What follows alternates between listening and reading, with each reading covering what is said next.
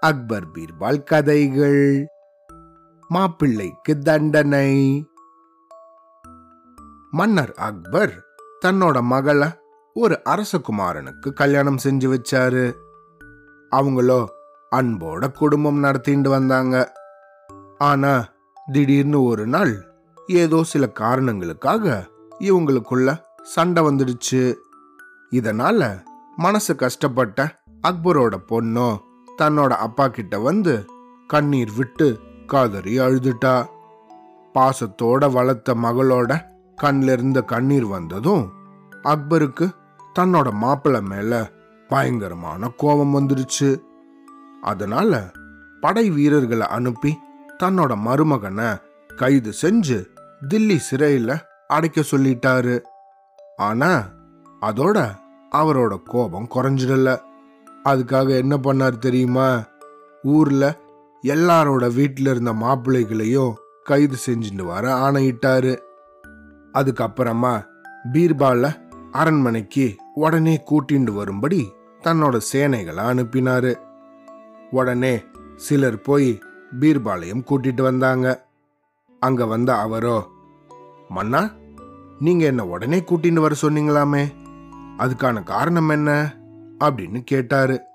அதுக்கு அக்பரோ அவரை பார்த்து பீர்பால் அவர்களே நாளைக்கு காலையில சூரிய உதயத்தின் போது என் மாப்பிள்ளைய தண்டன மரத்துல கட்டி அவனுக்கு பயங்கரமான சவுக்கடிகள் கொடுக்க போறேன்.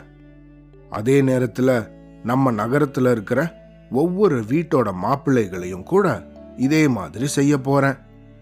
நம்ம நாட்டுல மாப்பிள்ளைகளே கிடையாது அப்படிங்கிற நிலைமையை ஏற்படுத்தணும் அப்படின்னாரு அக்பர். மன்னரோட இது போல ஒரு அதிசயமான ஆணையை கேட்டு பீர்பால் பயங்கரமா அதிர்ச்சி அடைஞ்சாரு. இந்த உத்தரவை கேட்ட மக்களும் கூட ரொம்ப பீதி அடைஞ்சாங்க.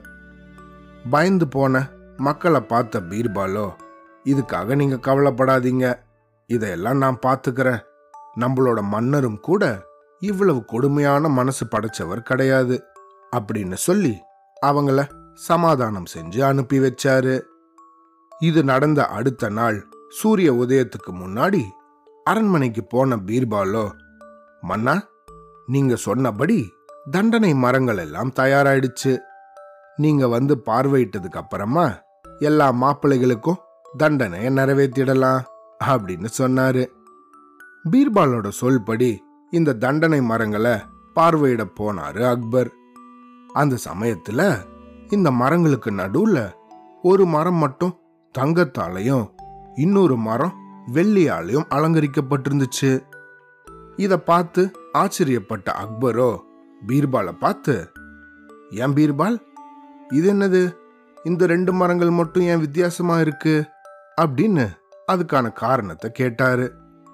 கொஞ்சம் கூட பதட்டப்படாம அமைதியாக பீர்பால் மன்னரை பார்த்து மன்னா அங்க தங்கத்தால அலங்கரிக்கப்பட்ட தண்டனை மரம் உங்களுக்காக. அதுக்கு பக்கத்திலேயே வெள்ளியால் அலங்கரிக்கப்பட்ட மரம் எனக்காக அப்படின்னு சொன்னாரு.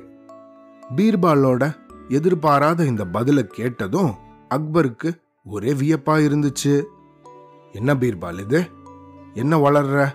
நமக்கு எதுக்காக தண்டனை மரங்கள்? அப்படின்னு கேட்டாரு.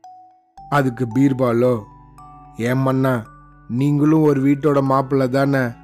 அதே போல நானும் கூட ஒரு வீட்டோட மாப்பிள்ள தானே? அதனால உங்களோட சட்டப்படி தண்டனை நம்ம ரெண்டு பேருக்கும் சேர்த்து தானே? அப்படின்னு சொன்னாரு. இதை கேட்டதும் கோவத்துல இருந்த அக்பர் அதை மறந்து வாய் விட்டு சிரிச்சாரு. அதுக்கப்புறமா பீர்பால் தொடர்ந்து அவரை பார்த்து மன்னா உங்களோட மாப்பிள்ளை தவறு செஞ்சதுக்காக நாட்டில் இருக்க எல்லாரையும் தண்டிக்கிறது எந்த விதத்துல நியாயம்? உங்களோட மாப்பிள்ளை செஞ்ச தவறை திருத்தி அவரை நல்வழிப்படுத்தணுமே தவிர அதுக்காக இப்படி ஒரு தண்டனை அவருக்கு கொடுக்கலாமா?